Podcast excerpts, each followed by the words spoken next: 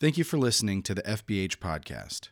For more information about our church, feel free to visit www.fbhanford.org. Uh, hey, thanks for coming. Uh, my name is Peter Anderson. I'm the senior pastor here at First Baptist. For joining us online, glad to have you uh, as well. Uh, welcome to October, everybody. I feel like it's like the one Sunday a year I get to wear this, but I did, to be fair, to be clear, this is fake fall, everybody. You know that's, that's what happens, right? Because in two weeks it's going to be 100 degrees. We're all going to be angry and throw our pumpkin spice lattes out the window. Um, so anyway, welcome to uh, to October, everybody. We are walking through. Actually, we're finishing up our uh, our series called the Almighty Dollar this week. It's a series that we've talked through regarding giving and stewardship and and that sort of thing. And so today we're going to be talking about generosity as a whole. But before we get started, I need to apologize to you all. Um, I, uh, I listened back to, uh, to my last two weeks of, of my messages. Um, and essentially, I need to apologize for apologizing because the last two weeks, man, I really framed it as like, hey, we kind of have to walk through this. Like, we kind of have to talk about money. I know we don't want to, may make you feel uncomfortable. And like the way that I framed it just kind of made me feel kind of gross because I want to show up and be excited to talk about what the Bible says that we should talk about, right? I want to show up and, and be excited and happy um, about even the, the difficult conversations that we need to have regarding Scripture. And this is one of those difficult conversations. So, again, I apologize uh, for apologizing, okay? But we, uh, we in the church, oftentimes, man, we treat this idea of money as, as like the one thing that we don't want to talk about. Like we're not going to, to talk about money. Everything else is on the table, right? And not even in the church, like even in our personal lives, right? Like we are now willing to enter into talking about uh, uh, politics, right? We'll air our grievances on Facebook. We'll talk through different things with people, the, the depths of our lives, but rarely is it that you will find somebody that is going to talk to you about their bank account. Rarely will they talk to you about generosity or anything like that. And so in the church, we need to be willing to talk about that, not just from the stage, but also uh, in in community with one another. And I get it, like everybody gets squeamish. And that's why I was like, oh, you guys feel weird. That means I'm going to feel weird. Or was my weirdness projected onto your weirdness? I don't know. Um, but we essentially have talked about that everything is God's, right? Everything is God's, not just the 10% tithe that we talked about two weeks ago. Um, everything is God's because God has blessed us with everything. And so we should indeed then hold those things, all of our things, all of our blessings, um, open, open handed. Because God has blessed us with those things. So, so to hold those things open handed should actually be a, a natural obedience to the gospel. Because, because, man, throughout Scripture, God talks about money. Old Testament, New Testament, Gospels, right? Paul's letters, we're going to be in uh, Second Corinthians today, so you can flip open to there, but Paul's letters, like all of those different things, like money is talked about throughout Scripture. And so when we talked about money uh, two weeks ago, and then last week we showed uh, Bill Wilkinson's video, his testimony uh, regarding his, his money, like his finances, and how God really moved and, and changed his life because of his finances and that sort of thing. If you didn't catch that video, by the way, go to our Facebook page, watch that video, and if you haven't liked our Facebook page, also like our Facebook page because we're really trying to get to that thousand level and we're sitting at like 970. So do me a solid, okay? Anyway, has nothing to do with anything. Um, now, I know some of you in here are going to go and unlike our page just because I said that. I know how y'all work. Humans. Anyway, um, but so so we, we, talked about those different things. We talked about, like I said, giving, and we talked about, or we showed Bill's video last week, and, and we always get two different reactions, or at least I have this time. We got two different reactions. The first reaction is from some people who are like, "Thank you so much for talking to us about our finances from the stage. We need to know what the Bible says regarding our finances. We should talk about it more, as a matter of fact. I'm like, thank you so much. I want to give you a hug. Um, like that, like that's good. But then the other response that we tend to get is on the complete opposite side. Shocker, there's no gray area like everything else in our lives right now, right? So on the other side is the church, man, all you guys want to do is talk to me about money. That's all you want. That's all you're interested in is is our money. And, and to be fair, I think those two points of view are not rooted in your belief about money. I actually think those two points of view are, are rooted in your belief about God. that, that changes things because most people who have issues with the church as a whole are the ones who would usually side on this side over here, right? Like those people who say, no, all the church wants is my money. That's all they want to talk about. Like, man, get a job or whatever, right? Like, like those people who have that mindset tend to have issues with the church as a whole, not issues just with the church regarding money.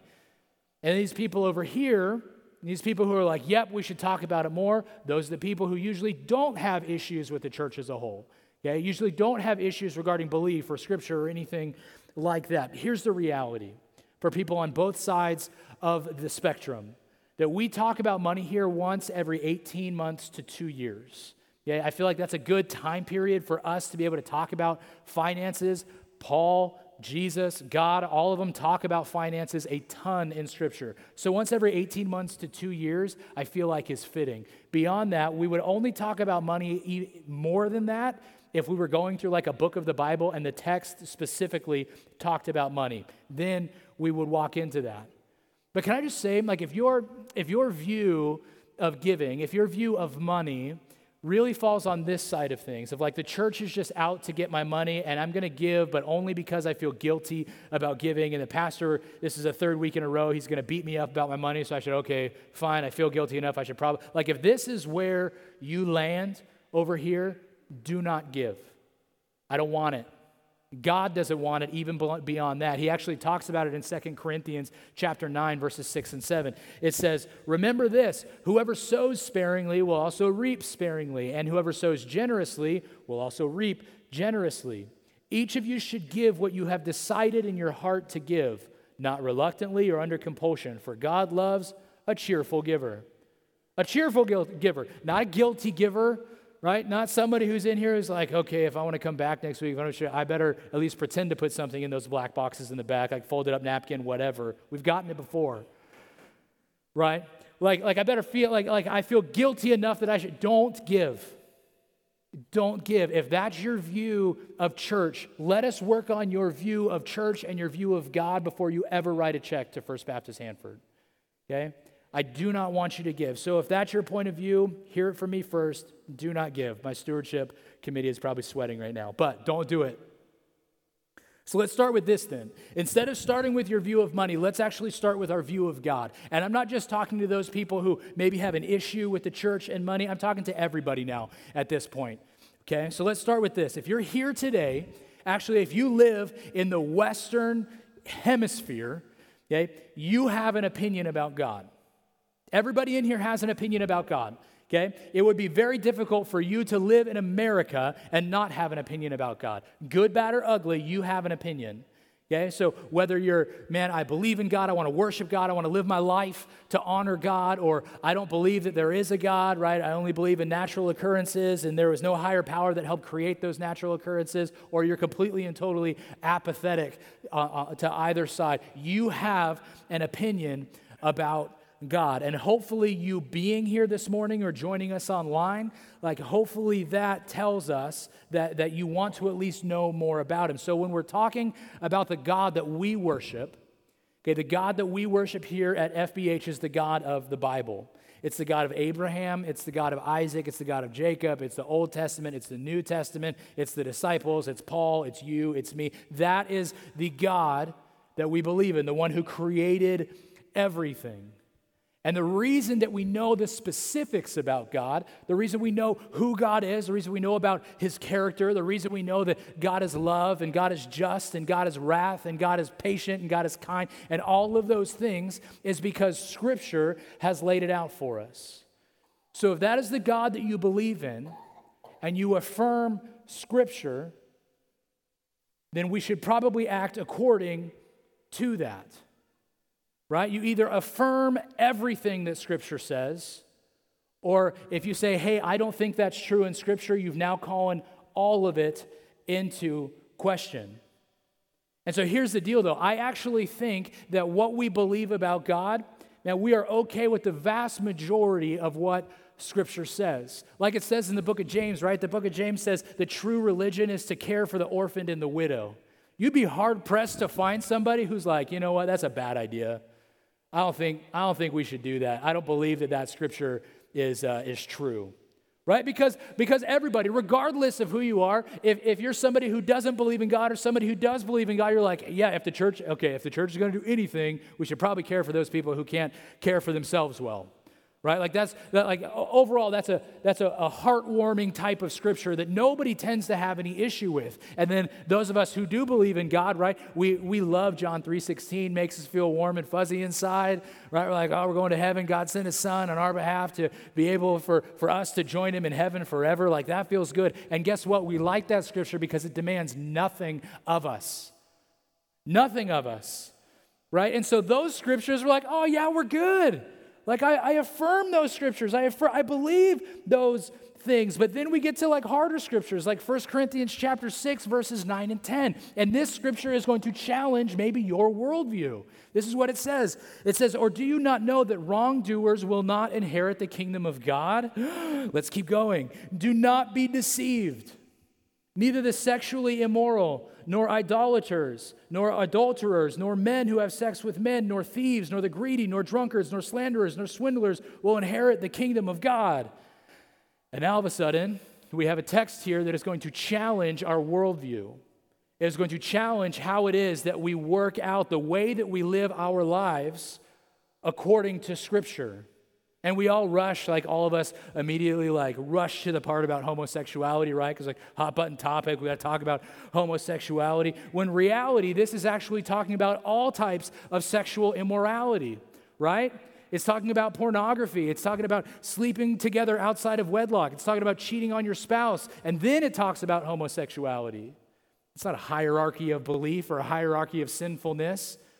But now our worldview, all of a sudden, with this scripture, has been called into question. What it is that we believe about the world has been called into question. And so, because of that, are we going to conform now to what the Bible says is true and good for moral living, what the Bible says we need to do regarding salvation, or are we going to continue to believe what it is that we want to believe and only affirm Scripture when it benefits us? That's the hard part. That's the challenging part. So, if you do believe that Scripture needs to shape your view of the world, and if you say you are a Bible believing Christian and you say, I believe all the things about God because it is affirmed in Scripture, then you probably need to affirm everything that was written in Scripture. If that is you, then money, and more specifically generosity, go hand in hand with this.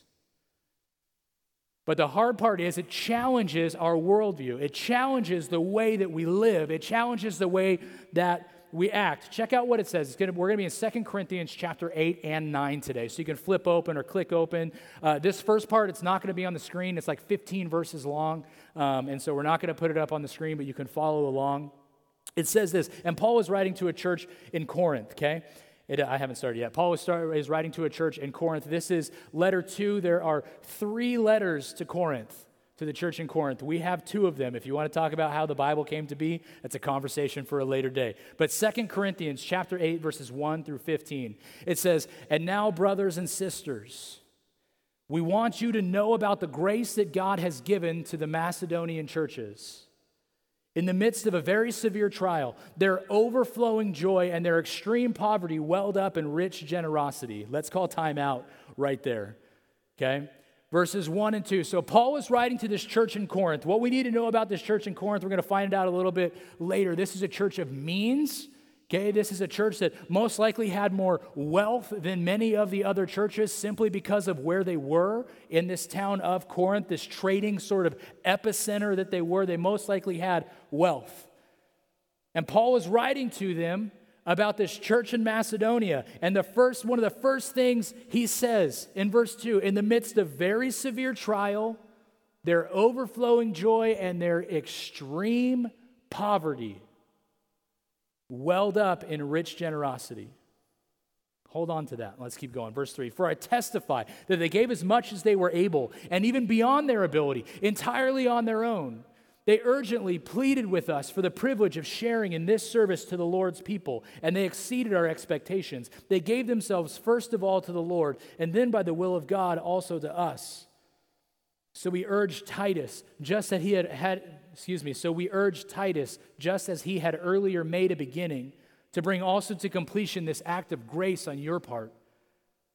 But since you excel in everything, and this is again Paul writing to this church in Corinth, Paul saying, hey, look, but since you're good at everything, since you excel in everything, in faith, in speech, in knowledge, in complete earnestness, and in the love we've kindled in you, see that you also excel, excel in this grace of giving. I'm not commanding you, but I want to test the sincerity of your love by comparing it with the earnestness of others. For you know the grace of our Lord Jesus Christ, that though he was rich, yet for the sake but for your sake he became poor, so that you, through his poverty, might become rich. And here is my judgment about what is best for you in this matter. Last year, you were the first not only to give, but also to have the desire to do so. Now finish the work so that your eager willingness to do it may be matched by your completion of it. Excuse me, according to your means. For if the willingness is there, the gift is acceptable according to what, to what one has, not according to what one does not have. Our desire is not that others might be relieved while you are hard pressed, but that there might be equality. At the present time, your plenty will supply what they need, so that in turn, their plenty will supply what you need. The goal is equality. As it is written, the one who gathered much did not have too much, and the one who gathered little did not have too little. He's like, hey, look, some of you are going to be rich, some of you are going to be poor. The goal is for equality, that nobody would have need. That's the equality that he's talking about there. That no one would have need. So hey, if you if you got a lot, man, you don't worry, you don't have too much because you can give to these people who who have a little bit, but don't worry, they will have enough because of the people who have a lot, because of your generosity. And so, as we're continuing to talk through this today, I just want you to be aware we're not just talking about money, okay? And yeah, we're in the middle of a financial series, and money certainly plays into this. We're talking about everything that God has gifted you with, all of your blessings. Okay? If, you, if you've gone to church for more than 10 years, you've probably heard a financial series all about your time, your treasures, and your talent, right? The three T's. And so when we're talking about the, the, the idea of generosity, those are the things that we're talking about. God's blessed you with all of it. So, how generous are we being with every single piece of our lives? Because it's all of God's anyway. So, I'm going to give you a couple things that I want you to hold on to. The first thing is this the Bible says that we give to grow our character. We give to grow our character. You'll see that back in verse 7. It says, But since you excel in everything, in faith and speech and knowledge and complete earnestness and in love we have, we have kindled in you, see that you also excel in this grace of giving. Right? Like I said, this church, man, they were good at a lot of stuff, it looks like. No other thing they weren't good at, it looks like? Generosity. Right? Paul's sitting here and he's like, hey, look, you guys are good at everything, but let me actually compare you to this Macedonian church. This Macedonian church who's being severely persecuted, who has no money, and regardless of the fact that those two things are true, generosity welled up within them. They were willing to give everything that they had for the sake of the gospel. And so Paul's like, hey, look, this is what you need to be about, Corinth. This little church, this little poor church over here, man, they are marked by their generosity. And so the Bible says, in order to, to, to grow our character, we have to be generous. And this is something we have to work towards. It's not something that simply falls into our lap, laps. It's not that easy. Right? Like in the same way that you have to make in, intentional decisions in order to be a man or a woman of character, right? We've all made those intentional decisions, usually on December 31st at about 11 p.m. Right? I'm going to make an intentional decision about me being a better person whether it's this year or next year or whenever, I need to make an intentional decision in order to do so. And those intentional decisions are difficult. So even though this church in Corinth had means, had wealth, they still had to intentionally be generous. One of the things that, that I always wanted to, to make sure that I did as a dad was I wanted to really, really make sure that I was at as many of my kids' functions as I could possibly be at, right? That's actually one of the benefits of being a pastor is that I, I, have a, I have a more flexible schedule. So if I need to take off a little bit early in order to go to a four hour swim meet that seemingly never ends, I can do so, right? Because I remember that, that my parents did a really good job at that. They took me to games, they watched baseball, they watched soccer, they watched water polo. Like they did all of the things in order to make me feel good about myself, in order to make sure that, that I knew that I was loved and my parents cared about me. And so, as a dad, I want that to be true of my kids as well, which means that I have to intentionally decide to do those things. It would be very easy for me to remain sitting in my office and continuing to do whatever work that I'm doing for that day and just say, hey, I'm going to be about 30 minutes late, which turns into an hour late, which turns in, hey, I'll just meet you at home.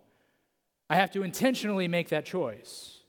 If I'm going to build my character in such a way that I'm going to be a dad to where my kids get older, they know, oh, dad cared about me, he valued me, he valued the things that I did, I need to make that intentional decision. But even beyond that, when I'm thinking back to my childhood and the things that my parents did, man, my dad coached so many of my teams, and he knew nothing about soccer, right? But man, he was he was the soccer coach, and then I started playing water polo in high school, and he knew nothing about what I mean, nothing about water polo. Like think about how much you know about water polo and subtract hundred from it. That's how much my dad knew about water polo, right? But still, he came up to the coach and was like, "Hey, you need someone to keep stats for you," and the coach was like, "Yes." So every single one of my water polo games, he sat on the bench next to me in some of them. But he sat on the bench and simply took, some of you got that, some of you took, took stats for my team. And I knew that he was there and he shared that in me. Like that, he wanted that to be built into who he was as a dad. And so now, even for me, right, I, like I have to intentionally decide that I am going to generously give my time. It's definitely not my talent when it comes to coaching my kids' teams, but I'm generously going to give my time to those kids so that my kids can then look back and think, oh man, I remember dad. You remember when we coached that team and that one kid scored a goal on our own team, like all of those, uh, like that. I want that to be part of it, but, but it has to be an intentional decision on our part. You have to intentionally decide to be generous because I want my character, we want our character to be one that is marked by generosity. And that doesn't happen apart from sacrificially giving and making those intentional decisions. So that's the first one. The next one is this is that the Bible says that we need to give to show our love. That comes from 2 Corinthians 8 8. It says this I'm not commanding you, but I want to test the sincerity of your love by comparing it with the earnestness of others. Hey, look, and that's a terrifying verse right there, by the way, right? That's like when your parents are like, hey, I'm not upset, just tell me the truth.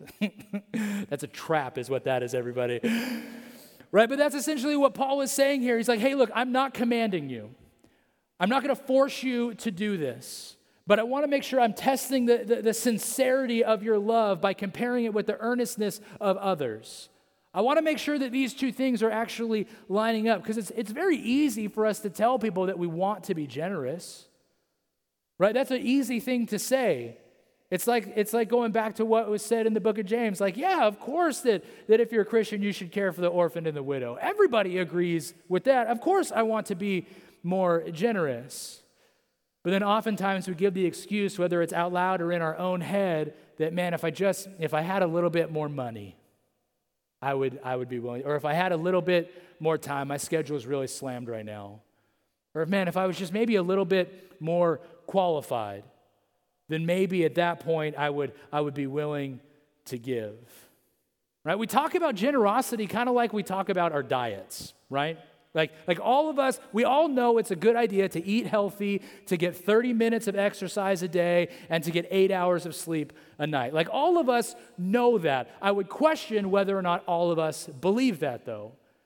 Okay, we all know it in our heads, and if all it took was us talking about knowing it, man, we would all be ripped and ready for bikini season. You know what I mean? Like we'd be ready to go. But the reality is, is that belief actually yields results. Belief yields results. We have to do more than talk about it. It forces your hand to do something, not just think about something. To move towards Jesus is what it forces you to do because Jesus loved people enough to be sacrificial even in his giving as well, which is the next point. Is the Bible says we give to be more like Jesus. That's why we give. It's actually in verse 9. It says, For you know the grace of our Lord Jesus Christ, that though he was rich, yet for your sake he became poor, so that you, through his poverty, might become rich. Okay, don't think as Jesus is like Scrooge McDuck diving into coins in this, this instance. Okay, it's not a finan- it's a financial metaphor is really that we're talking about here. Okay, because what he's saying is he's like, hey, look, Jesus who has existed forever, by the way. Oftentimes we just think that Jesus shows up on the scene every December 25th and in your front yard nativity, right? Like that's not the way it goes. Jesus has existed forever. According to John 1, he's been in existence all the way through back, back into creation and before. Jesus is eternal. That means forever. Okay, so he has always existed. So he's fully God, and while he was hanging out with God, it was decided that he would generously empty himself of the privileges of deity and come down to earth. Meaning he was up there and was like, hey, I think it's about that time. And he was like, yep, you're right, God. So he did not grasp equality with God, something to be, to be reached for, but rather he, he generously emptied himself of the privileges of deity and came down to earth, stretched himself into skin, and then willingly laid his life down for the world.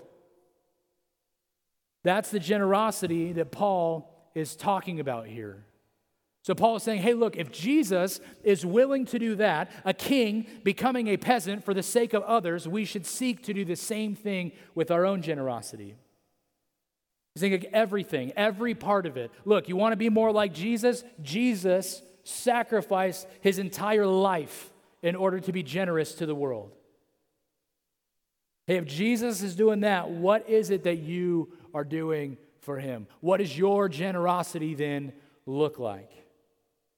Paul continues in chapter 9. It starts in, in verse 5, and he doesn't start, he doesn't stop uh, using the language of, of being generous. It says this So I thought it necessary to urge the brothers to visit you in advance and finish the arrangement for the generous gift you had promised. Then it will be ready as a generous gift, not as one grudgingly given. Let's pause right there at the end of verse 5 for just a second. Has anybody ever gotten like that invite to like a, um, a kid's birthday party and you're like, oh man, I'm so excited. I'm going to buy them a toy and it's going to be cute and wrapped in this packaging. And you come and you give it and you're excited to give it because you were invited and you were aware that you were invited and you like that kid and, and you love those parents. And so I'm generously going to give a, a gift to them. Versus Man, I, oh, I just remembered. I just remembered I have a party I have to be at this afternoon. And you show up to the party, you didn't know it was a party that you were supposed to bring presents to, or you didn't care about it. And so all of a sudden, you're fumbling through your wife's purse trying to figure out which gift card you haven't used yet, right? Anybody been there? Okay, same type of thing that we're talking about here. Look, we're not giving out of guilt, we're not giving out of compulsion. Okay, we are giving because we want to be generous with that gift. That's what Paul is continuing to tell this church in Corinth. Verse 6 Remember this whoever sows sparingly will also reap sparingly. Farmers perk up. And whoever sows generously will also reap generously.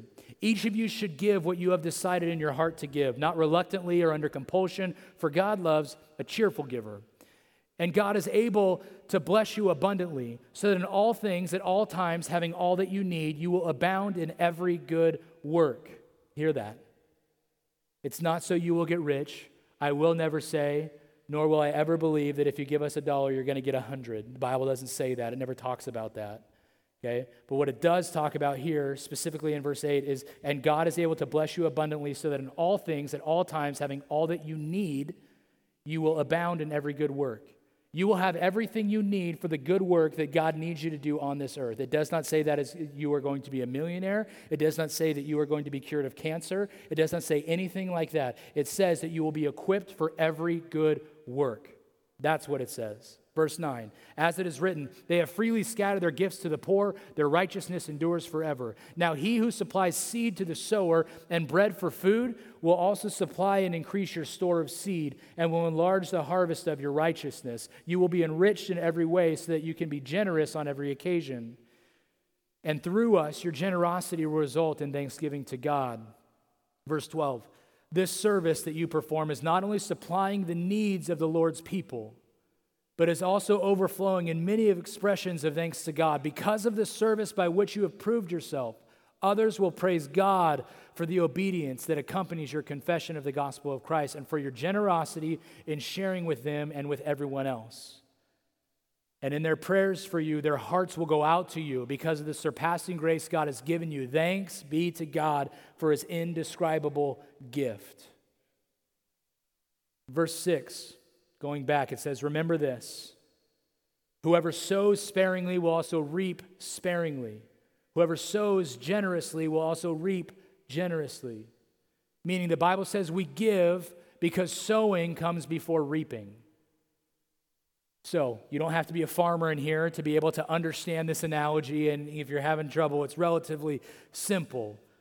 What we are today, who you are today as a person, is the collective decisions of every decision that you have made for however long that you've been making decisions for yourself.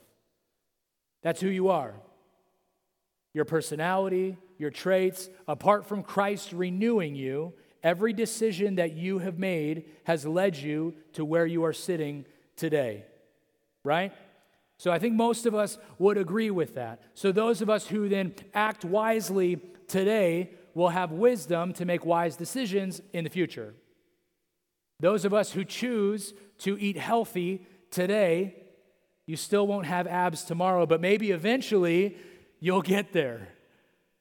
Right? The cumulative decisions that you have made lead to where you are standing today. Why? Because sowing comes before reaping. You have to be willing to plant first and be patient and wait for the harvest to come so you can then reap. And so, for those of you who are generous today, you'll be even more generous tomorrow.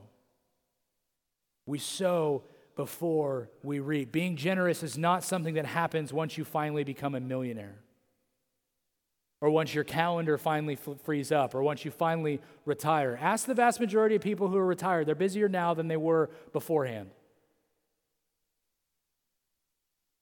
Right? Like all of these things, all of these things lead back to the idea that, that, hey, it's not about how much you give, it's how much faith you have in God.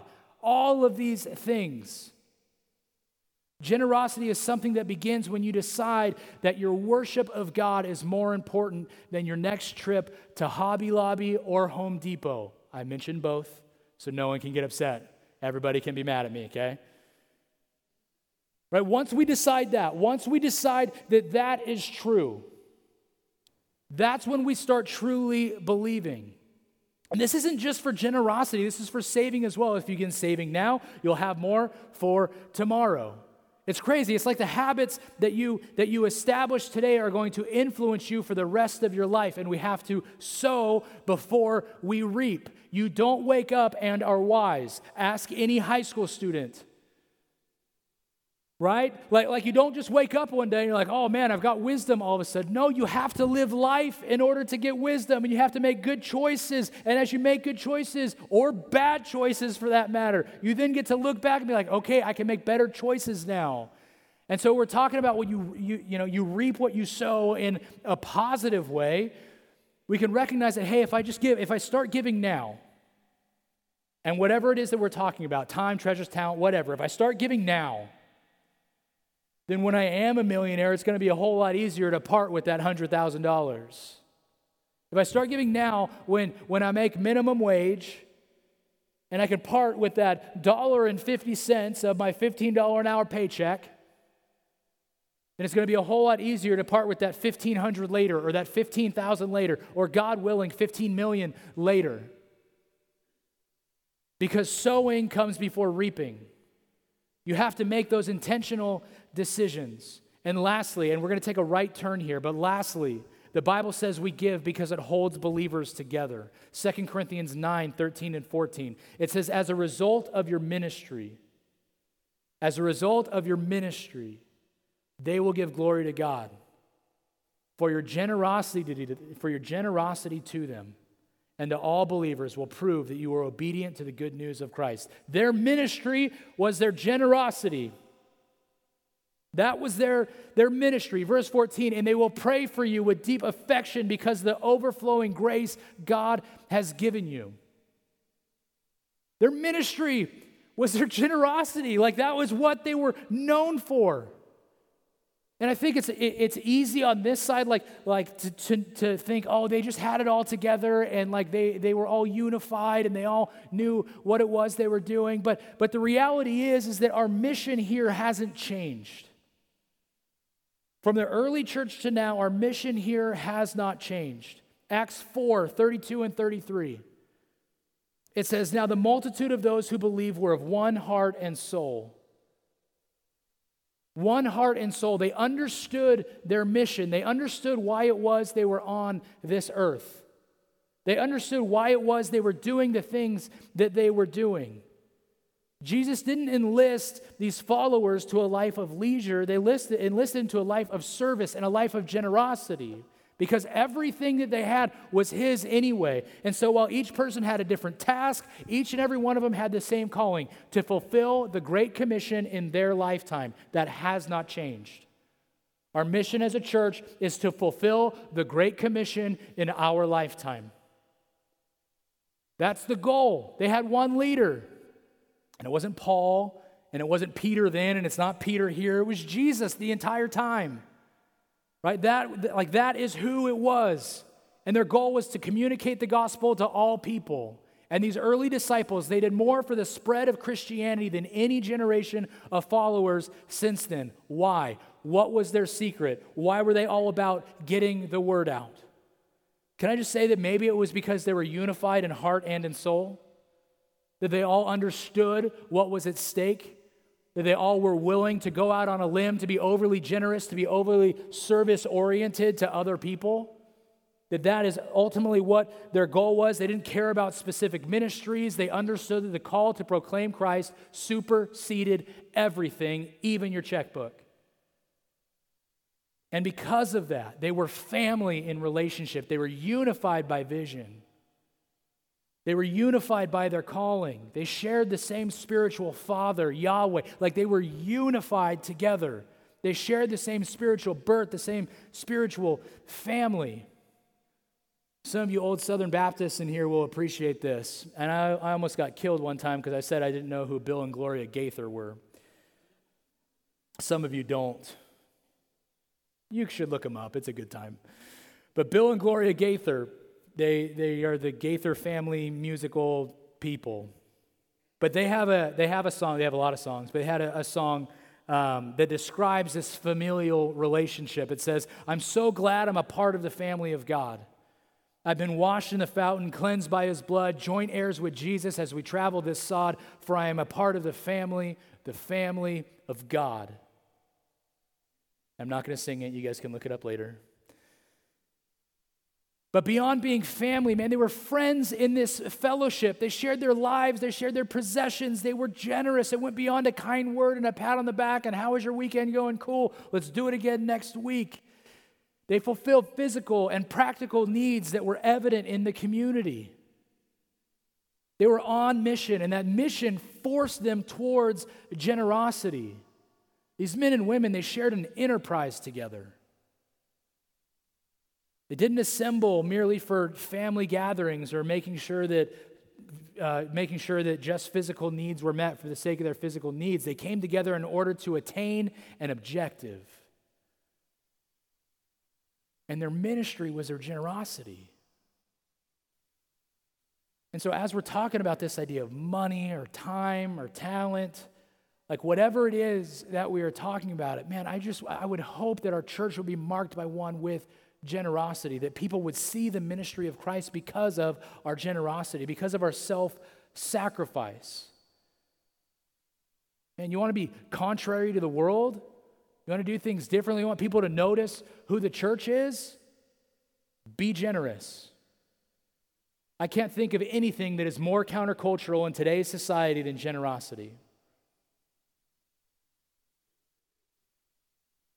That would unify a church that would unify God's church. If we were just simply going to say, I'm going to be marked by my generosity, not my own selfish desires, not the things that I want, not my pleasures, but by generosity because I'm on mission for Christ and I'm going to be marked, if nothing else, I will be marked by how much I am willing to give.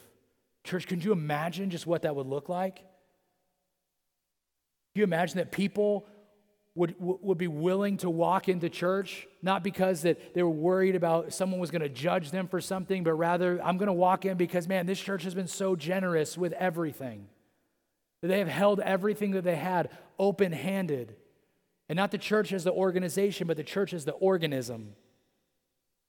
That these people, man, I'm, I'm willing to go out of my way to make sure that everybody else has everything else taken care of before, before I'm going to take care of me because our ministry is our generosity. And we need to be unified in that.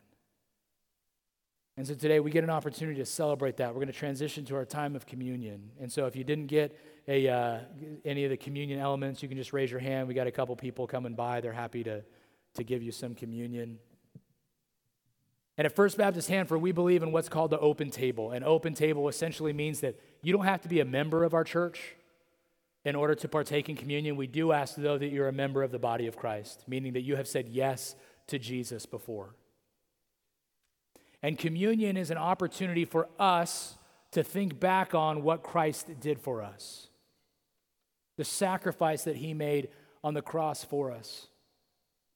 And so, when we're talking about this idea of generosity, we're talking about this idea of giving, I would like you to just think on and focus on after you get right with God think on and focus on how is it that you need to live a life of greater generosity? Is it with your money? Is it with your calendar? Is it with your talent? I don't know what it is. Take it up with God. But true belief, if you say, This is what it is that I believe, true belief demands fruit, it demands an outcome. And so think about whether it's something that you know or something it is that you truly believe. So the band is going to play a song. We're going to partake together. But before we do, if you have not yet said yes to Jesus, or maybe you need to re up, maybe it's time for you to say, hey, I need to recommit my life to you. I need to live a life of generosity. You can pray along with me now. Why don't you bow your heads?